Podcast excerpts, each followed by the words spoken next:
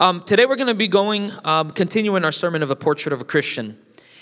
Uh, we've been talking about this for the last few weeks, and some some of it's been direct, some of it's been indirect.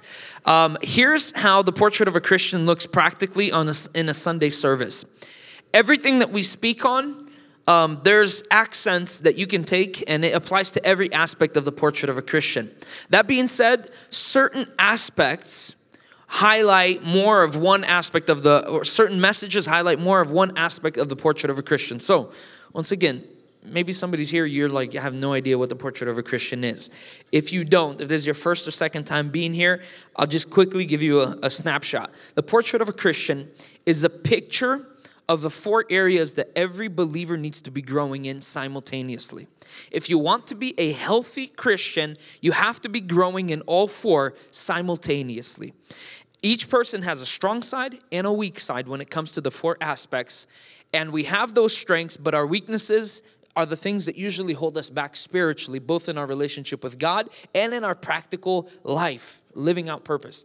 Um, here are the four aspects. Number one, our relationship with God. Every person has to be growing in the relationship with God and allowing it to transform our character because we're made in the image of God. Number two, fellowship of believers. What we have here, what we have on our Monday night small groups that we have that kicked off last week, fellowship in the body of Christ. It's not just hanging out.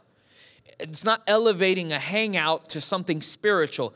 It's that when we, being two or three, gather together, as Isaac started with, when we come together, something special is supposed to happen. When someone shares their testimony, something special happens in the heart of other believers. Fellowship, we have to be growing, seeking it out, and cultivating it in our circles. Third thing is our purpose, the purpose that God created us for practically, what His mission and plan is for us, our actual usefulness to the kingdom of God. And the last one, personal evangelism.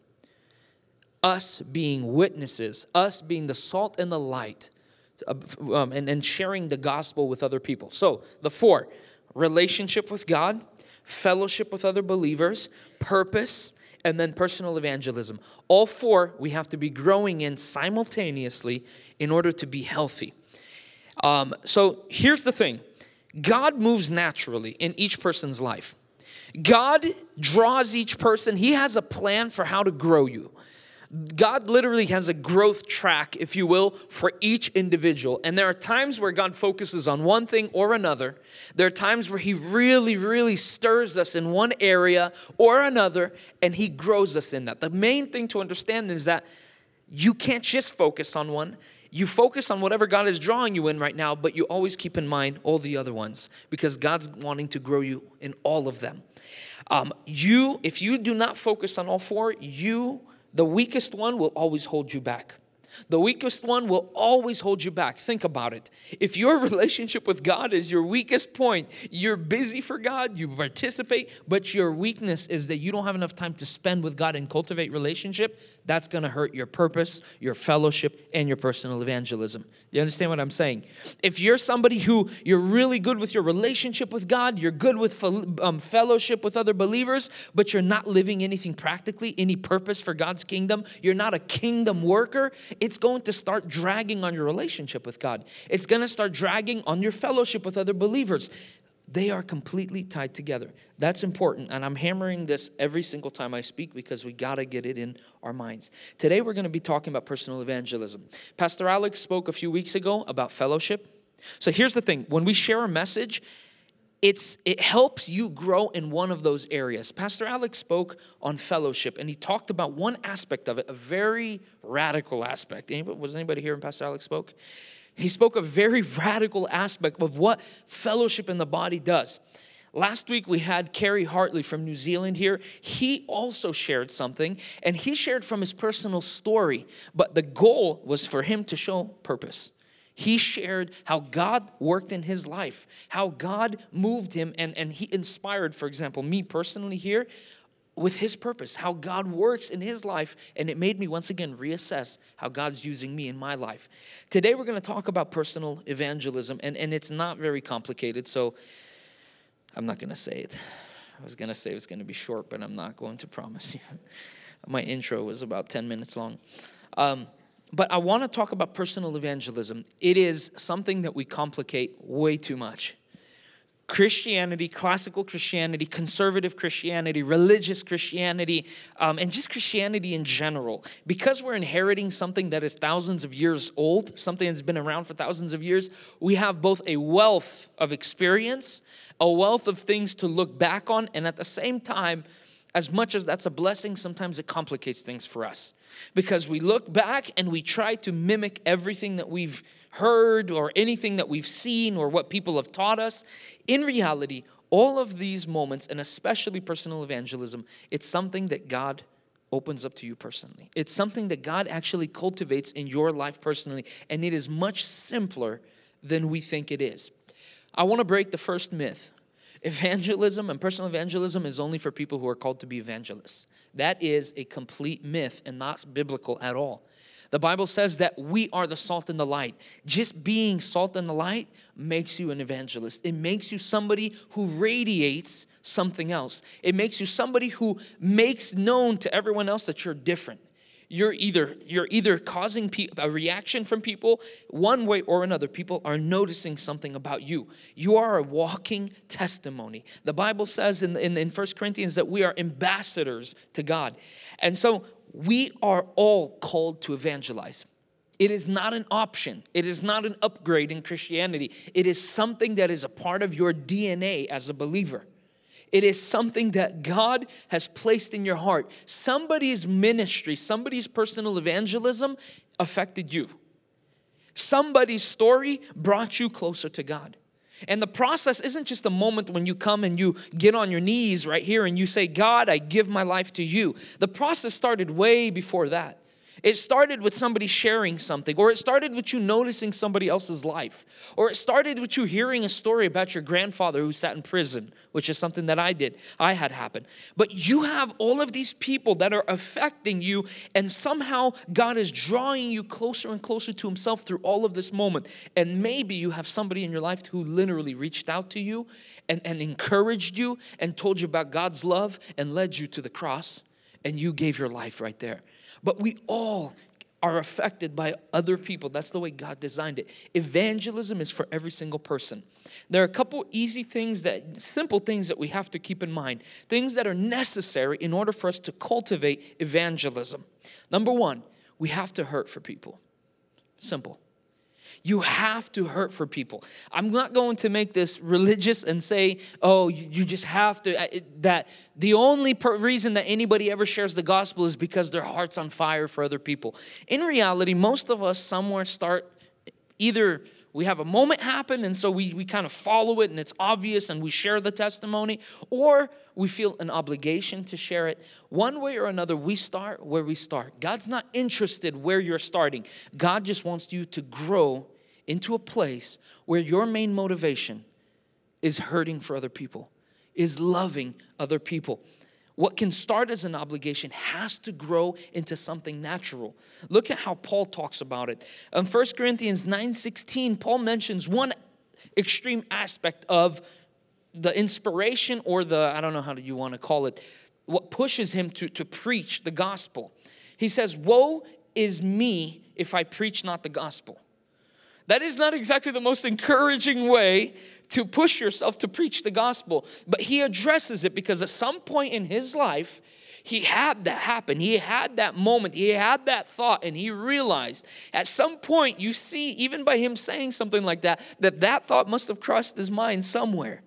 Woe is me if I preach not the gospel. He understood the obligation that he had as being, first of all, an apostle, but also being just a believer, someone who was saved by an encounter with Christ. Woe is me. The reality is that each one of us, my friends, this extends to all of us. Woe is me. Sometimes that's not the best way to get moving by being threatened. In reality, that's what it sounds like. That's not the best way to get started. That may not be the best place. That's not the best story. At the same time, we start where we start. And sometimes to move us, we have to see a truth, and the truth gets us rolling. If you understand what that means, woe is me. That is something that is a dangerous moment. And, and where is that danger coming from? From the enemy? No. It's coming from God. Woe is me. I am against God's plan. I am doing everything against who God made me to be. Woe is me. God requires this of me. Why? Because God loves people that much. God said at one point that the harvest is plentiful, but the workers are few. Woe is me if I'm one of the workers who has all the tools, all the skills, everything that I need to gather that harvest, but I'm just sitting around. That's where that's one extreme. But then you read in Romans 1:14 it says everyone I meet, Paul's writing this, everyone I meet, it matters little whether they're mannered or rude, smart or simple, deepens my sense of interdependence and obligation. Paul here is talking about a whole different aspect. Here it sounds more natural. Here it sounds not so much threatening as something that is in his heart. It sounds a little bit closer to him having kind of the heart that God has towards people. He says that no matter who I meet, It, it, it, deepens my sense of obligation. It deepens my sense of interdependence. He understands more naturally that it is his burden to carry. Somewhere, when we understand what God did for us and what God saved us from, somewhere as you meet people and you keep an open mind, the Holy Spirit starts transforming your heart and how you see people. Where once you saw a task that you had to perform, now you see a heart that needs saving. That's what's slowly happening. God wants to grow that in each person. Doesn't matter who you are, doesn't matter your level of Christianity. God wants to grow that in you.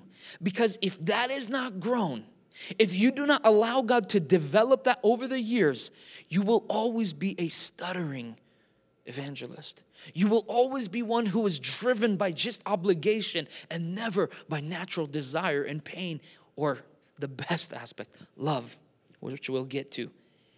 We have to allow God to cultivate that. And why I say that as point number one is because it is in our power, whether that is cultivated in us or not. God is doing the work. God is cultivating it inside of us. But if we are mindful of it and we're open to it and we're seeking it and we have it in here, what ends up happening is you start catching the moments in your life where God does that. You know, I drive by a lot of homeless people a lot of times. Some of them I've known for years. Um, I'll be honest with you. There are people that got their spots. I've seen them there for years. And I've given them money. I've ignored them. I've given them money. I've ignored them. And I drive by a lot of people. And I will be honest and say that I don't give to every single homeless person that I see. I don't. But there are moments where I just feel it in my spirit, I feel it in my heart that I have to give something or I have to say something. Or and I've, I've, I've had times where I've ignored it and then I turned around. I've had times where I've been walking, I've been prompted and I stopped. But the point is, there are those moments where God does something in me, where He draws my attention in a specific way. And I don't know what the processes are happening in the spiritual world behind the scenes, but I know in that moment that God is trying to get my attention.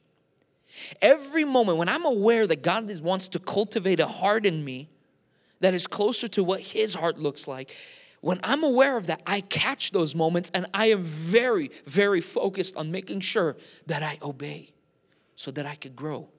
Because each one of those moments can be missed, and each moment that is missed sets you back. That's the thing. Usually, when you're not growing in something, you're becoming a little harder in your heart. The Bible talks about love growing cold, right? Hearts being hardened. It happens by missing the God ordained moments that God has for you. And that's why, first and foremost, we have to understand God wants to develop the right heart in us. Number two, in order to be effective in speaking or, or in sharing the gospel, you have to be humble. Here's the most undervalued aspect of evangelism. Some people focus and they take classes, they go to Bible school to learn how to evangelize to other people. They learn how to use all the tools, how to share, they prepare their testimonies, they make it in bullet points. They, they, they go and they, they, they practice this or they go on a mission trip and they do all of those awesome, awesome things. But they overlook one of the most fundamental reasons why people do not preach the gospel, why Christians don't preach the gospel a lack of humility. A lack of humility is the reason that Christians are afraid to preach the gospel. A lack of humility is the reason why we, without even thinking about subconsciously, push away this obligation because of the fear of being rejected. Think about it. If you're going to pinpoint every moment where you knew God wanted you to speak and you said no, somewhere in there is going to be a trace of fear of rejection. You're afraid of putting yourself out there and embarrassing yourself, being rejected by somebody, or being put down, or even in your mind, this is something newer, to be even labeled in this category of backwards people. And that kind of fear is rooted in a lack of humility. That fear is a pride that overcomes humility. It is a pride that has authority over you.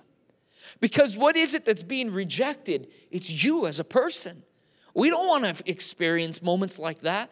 And we don't usually think of it as pride, but that's exactly what it is. We're afraid of our image, our reputation, even if this person will never meet them again. But even before them, we're afraid to put ourselves out there and ruin our reputation.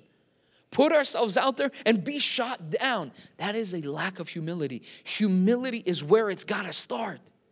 That's why Jesus gives us something like this. If the world hates you, John 15, 18, keep in mind that it hated me first.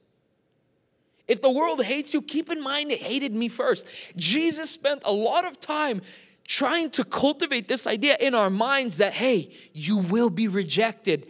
Get ready for it. You will be rejected. Get ready for it. I'll give you an example of someone who was not ready. You remember the, the, the disciples when they were rejected? What did they want Jesus to do? When they experienced real rejection from people, what did they ask Jesus to do? Anybody remember? Burn them.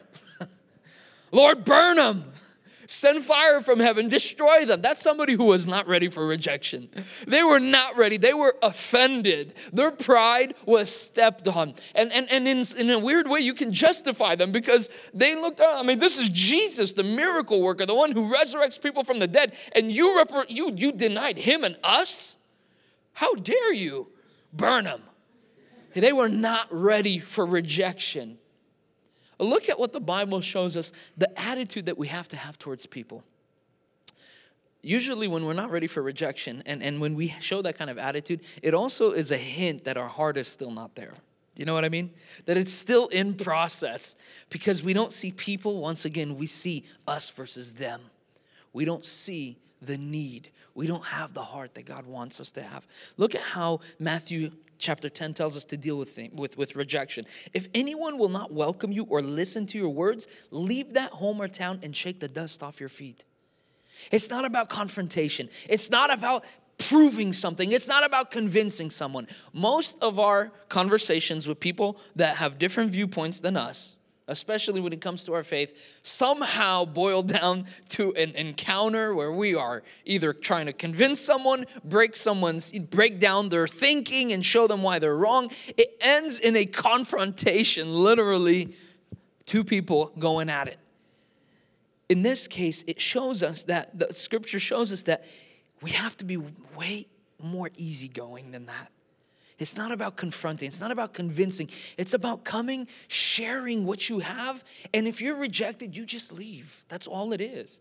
You leave. And, and, and think about the attitude you have to have inside to be able to leave. If your pride is up there, if you don't have the right humility, you will never just leave. You don't walk away from a fight.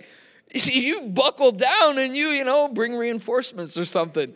And you get down, right? And you you you prove it in order to even fulfill these words, in order to even follow the direction that the Bible gives us, which is just literally shake it off and move on, you have to have a humble heart. You have to see past the confrontation. You have to see past the us versus them and understand that literally these are broken people. And if they don't understand and if they reject, they just don't understand. And our love does not diminish for someone because they don't understand. In fact, maybe in some weird way, it should actually grow. It should actually grow towards that person. And so that's the second thing. We have to allow God to cultivate humility. Once again, it's, it has, it's an issue of the heart. The third thing, and this one has a couple moments, and this is the biggest one, we have to understand the process of how salvation works in people, how evangelism works. If the first two were about the heart and about us and God slowly changing us, simple little moments, cultivating those little moments in us, this one here has a little bit to do with us understanding with our mind how God works. The Bible also tells us, right, that for lack of understanding, my people perish. Now, that verse is universally used to, to, to decry any sort of, I don't know, ignorance, if you will. And it's really good, actually.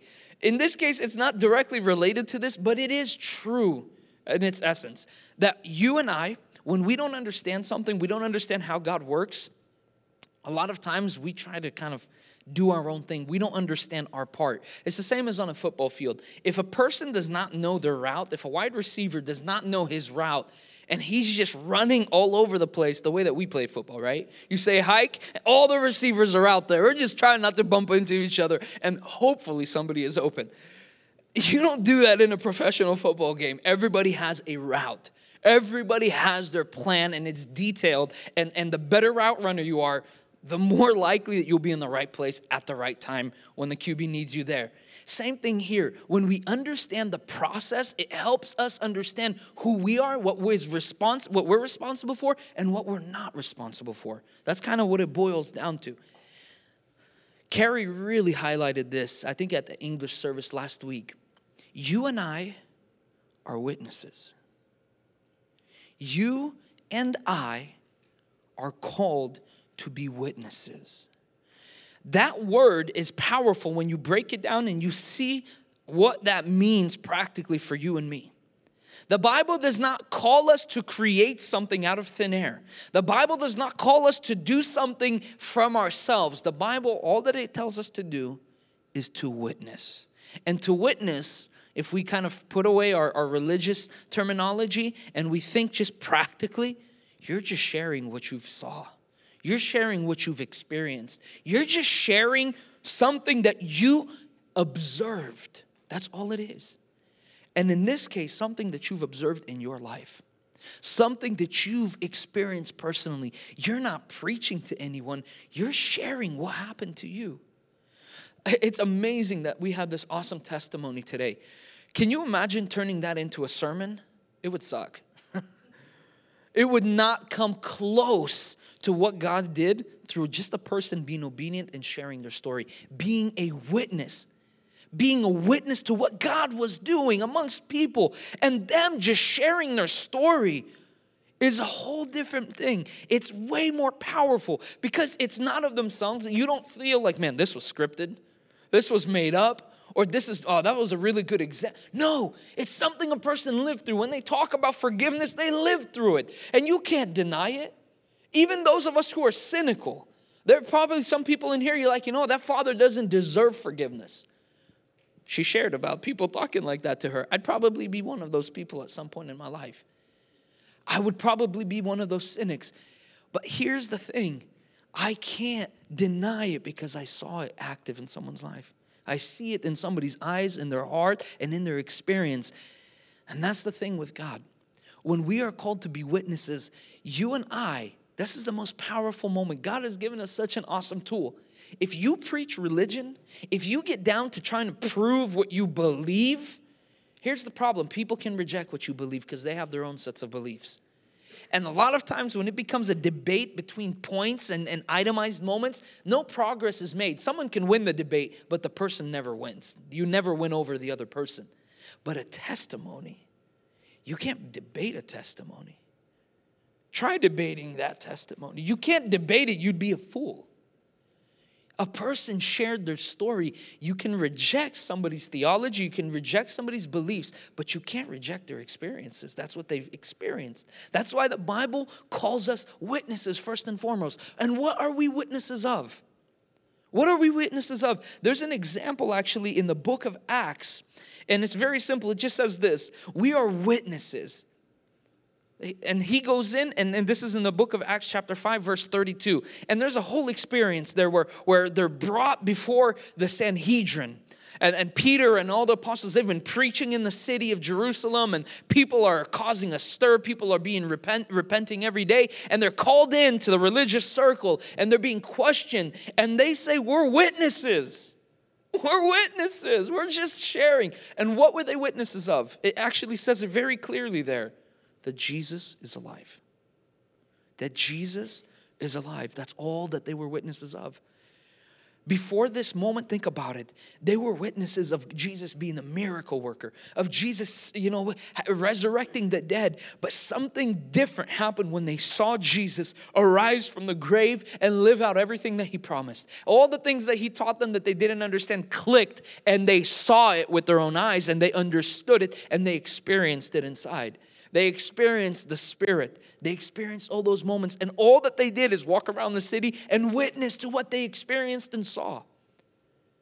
You and I today, we are witnesses of the exact same thing that Jesus is alive in us. That Jesus is alive in us. If you have no idea what that means, or if you're in your mind, you automatically jump when I say that, you jump to theology you, I don't know. I'm not going to judge you. That's your business between you and the Lord. But I'm very curious to know are you following an ideology and a dogma? Or have you actually experienced it? Because when I say you are witnesses of a living Jesus, each person should know what that means inside of them. Each one, I can't even define it for you. It's something that you know and that you know. It's something that you've experienced in different ways when God spoke to you, or when He freed you from something, or when He lifted up a burden off of your heart, or when you experienced being just born and, and taking that first just breath of air, that freedom that you experience, those moments that were real and vivid, or that moment of forgiveness, whatever it may be, but you've experienced the living God.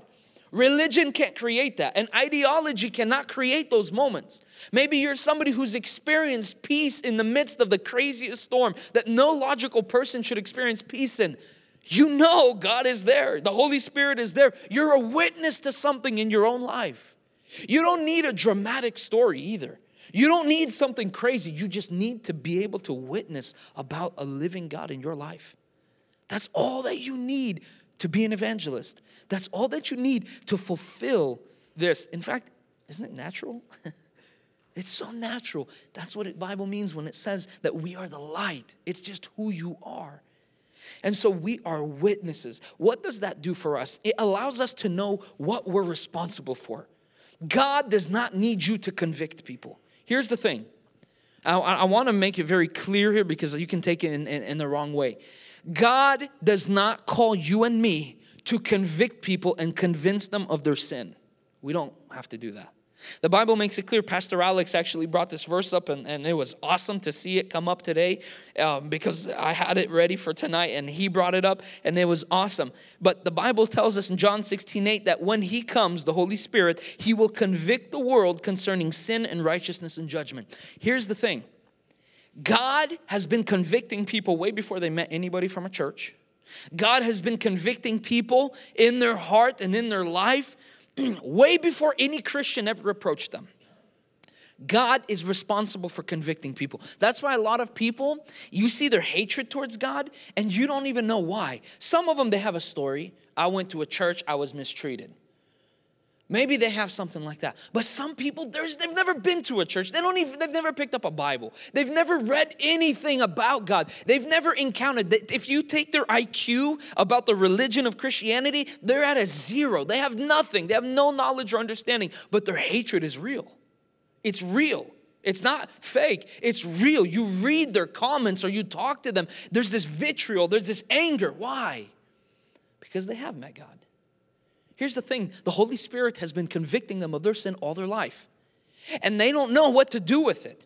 Sometimes people react against it. Some people say, like Pastor Alex preached today, you know, good people have the hardest time. The people who have good lives, the people who are decent human beings, the people that you and I would respect in society, they have the hardest time with God because they don't understand what to do with the fact that the Holy Spirit's convicting them. When they look at their life and like, I'm a decent person, what are you talking about? What should I repent of, as Pastor Alex mentioned today? But the whole point is that the Holy Spirit is responsible for convicting. Now, maybe God wants to speak through you into someone's life. Maybe God wants to convict another human being through you. There are those moments, but I want to be very, very, very, very careful and clear here. I would not make that your default job. that is not your default job. Your default job is to be a witness and if God is asking you to convict someone, be very careful about it. You got to understand that you are literally representing God. And the way that you convict someone may turn them away from God forever. Do you understand that if conviction does not come in the right way through you, if you take it into your own hands to convict somebody, to tell them about their sin, to tell them how messed up they are or how what they're doing is so wrong, you gotta understand that you may be that moment that either literally shows them the love of God or shows them a God that has nothing, no interest in their soul. And it all just goes down to how you convict someone. That's why I'm saying be a witness. The Holy Spirit convicts, and there are just separate moments when God uses us to convict other people. But mostly, you play the role of a witness. You don't have to convince someone that they're horrible. If your conversation with someone is, is boiling down to you trying to prove to them how messed up they are, that's when a person can look at you and go, Bro, look at you. I mean, seriously, I know how you play basketball. Sorry. We played basketball last night. Everybody was awesome. I'm just saying. But the whole point is that if it boils down to you trying to convince someone that they're messed up, you're doing something wrong. Let the Holy Spirit do that. Let the Holy Spirit draw that. What we are witnesses of is God's grace and mercy. The thing that a person, when they meet you, what, what they will they draw near to you by is when you bring them and show them, listen, I have the gospel, the good news. Uh, let me share you what God did. Let me share with you what God did for me. I was not worthy of his forgiveness. I was not worthy. I was living doing this or that. And look what God did. He freed me from that. He gave me forgiveness for that. He changed the way I treat my parents, or He changed the way that I did. You share about God's transformative, you bring relief, my friends. The world is carrying enough of a burden. That's why Jesus came here to remove the burden. And you and I are called to see people and catch them when they've been convicted, when God has been working on them, and bring them relief, show them the path. That's why we always point to the cross and we always point to Jesus. And Jesus didn't come to judge people. Do you remember that? He came to save people. That's the whole point. Judgment will come one day, that moment will happen. That's a whole different thing. Jesus came to save people. That's why we are called to point to the cross.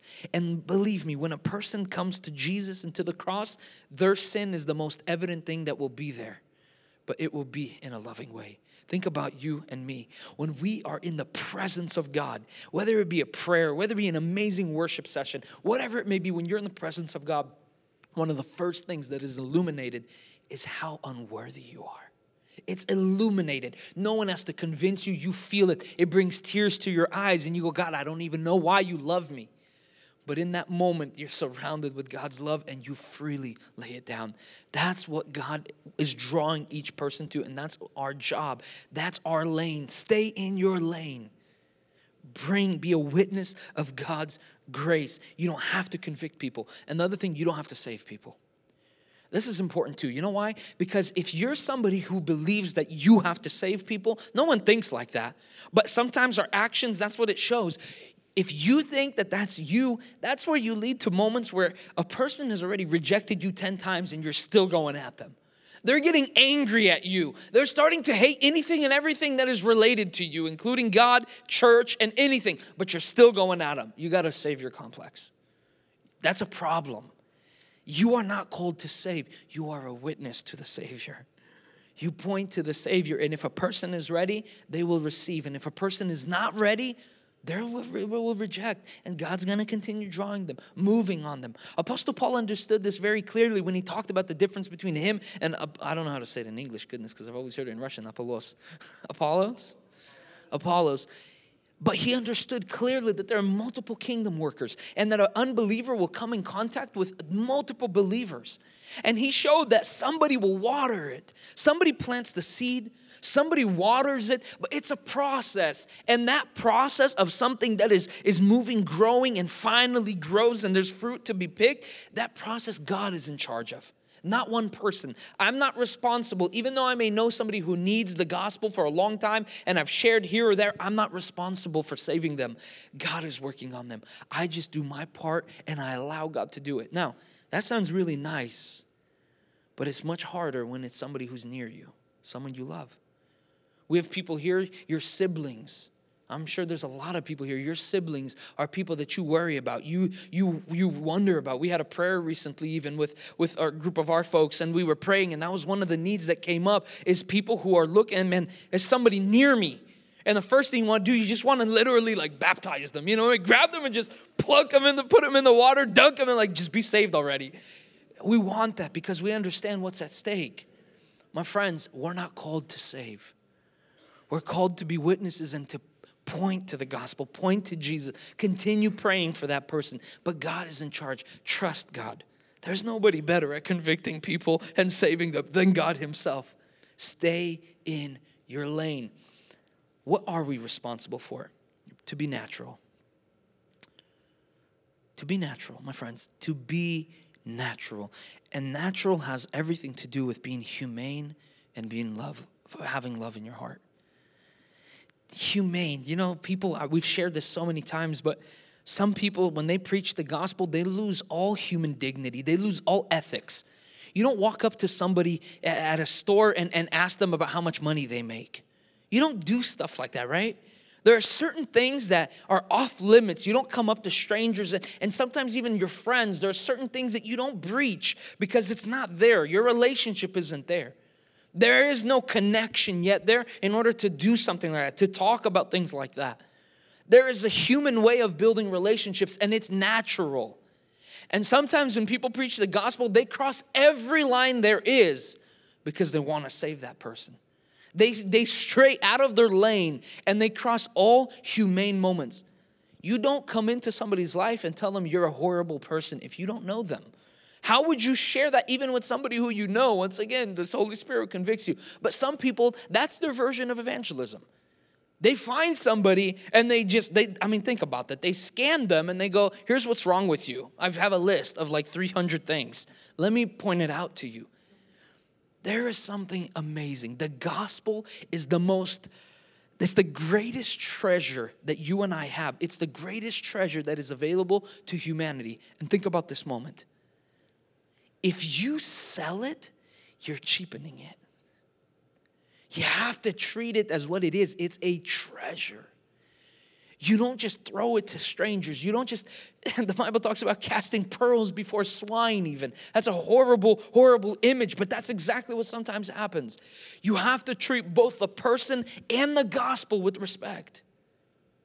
You share it in its appropriate moment, you share it in a, in a worthy way. That means that most of our ministry, most of our evangelism happens to people that are near us, people that we have grown close to, people who trust us, people who we can share our story with. That's the point. There's a moment where you share your story and you decide, like Diana shared today about how she was preparing whether to share it or not. That's a serious moment to share your story. You don't just share it with anybody you weigh that and you see, and, and there's a lot of different thoughts, but you share it with people that are close to you. My friends, it is our job to live life where God has planted us at your job, your school, wherever, and to build natural relationships. Here's the last thing that we're responsible for to obey. To obey. And what do I mean by that? If you are building a natural relationship, you're hanging out with people, you you have a good thing going with your coworkers or your neighbors or whoever it may be, there's a good little moment that will come up where it will be appropriate for you to share the gospel. Kerry, when he was sharing, I don't know if it was here or the English service, he shared how they opened up their home. They created almost like it's not a nat- like a house. They lived like at a building, if you will, had multiple rooms, and they would have 14 to 20 different people living with them at any time. And people would come there not because they were seeking salvation, they needed a place to stay. People were broken, people were messed up, somebody was going through something in here. Uh, he talked about how he got a call, and there was like, hey, there's this transgender person, and they're just, they're, they're flipping out. And they're rejected. They have nobody. Can they just stay with you? Those are the people that they took in. It, there was nothing else that was, there was no prerequisites. It was just anybody who needed a place to stay. And people would live with them and they would just live life with them. Treat them with respect, love. He was sharing how that one person, that the transgender person was, was banging on the wall and screaming, I hate you, God. And they'd have to listen to that for months at a time. This man's anger, and I mean, the whole house was filled with his anger.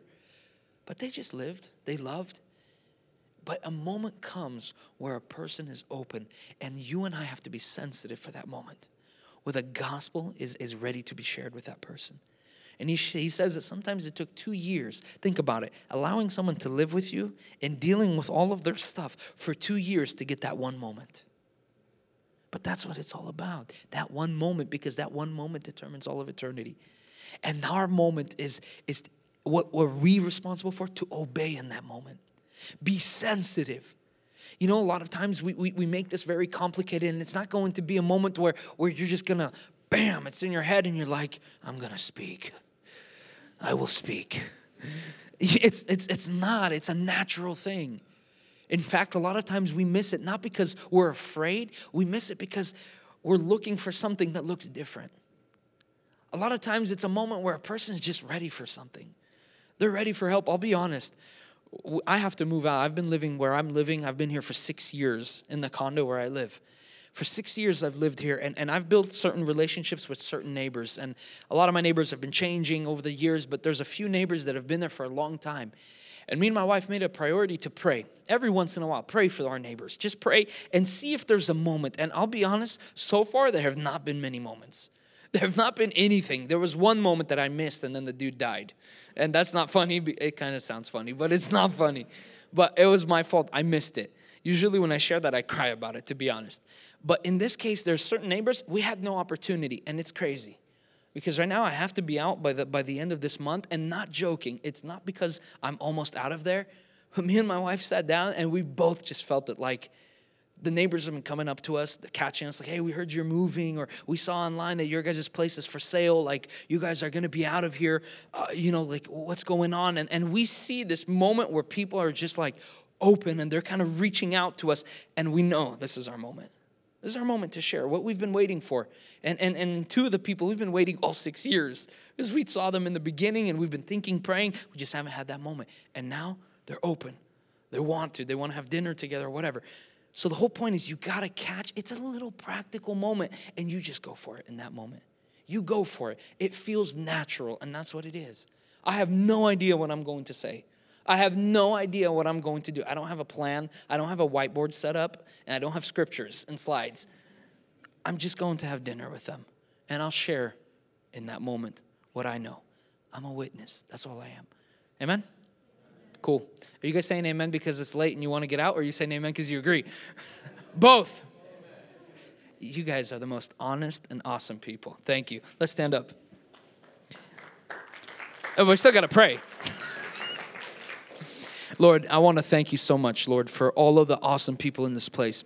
I pray, God, that your spirit would move us, would work in us, God. Today we got to experience your presence. We got to experience your mercy, your grace. Thank you so much, Lord, for working in people's lives and for prompting them to share their testimonies with us, to be witnesses of your mercy, grace, forgiveness, and love, God, and inspiring us through that, Lord. We want to thank you, Jesus, for revealing your nature, God. It's you who is glorified in all of this, God. I want to thank you for that, God. I pray, Lord, that you would move our hearts, God. I pray that you would cultivate us, Lord, to grow and, and to be useful for your kingdom, not just within the body, not just within the church, but to be useful as kingdom workers, as ambassadors, Lord, to other people, sharing the good news, sharing the gospel that is that can lead them to salvation. God, I pray, Father, let that process happen naturally. Grow us naturally. If anyone, God, is dealing with pride, Lord, point that pride out to them, God. If anyone has fear, Lord, point that fear out and lead them to see what is at stake, God. If anybody has a heart that is hardened, that is not very interested in other people, cultivate love and grace and mercy, God. You know what each one of us is in need of, and you know what, what needs to happen for us to grow, God. Just create out of us, Lord, kingdom workers. God, I trust that process to you, and I thank you, God, for just being so good, gracious, kind, and patient with us, Lord. We worship you, Lord. We thank you for everything. Amen. Amen. God bless you guys. George Daviduk next week. I love you guys.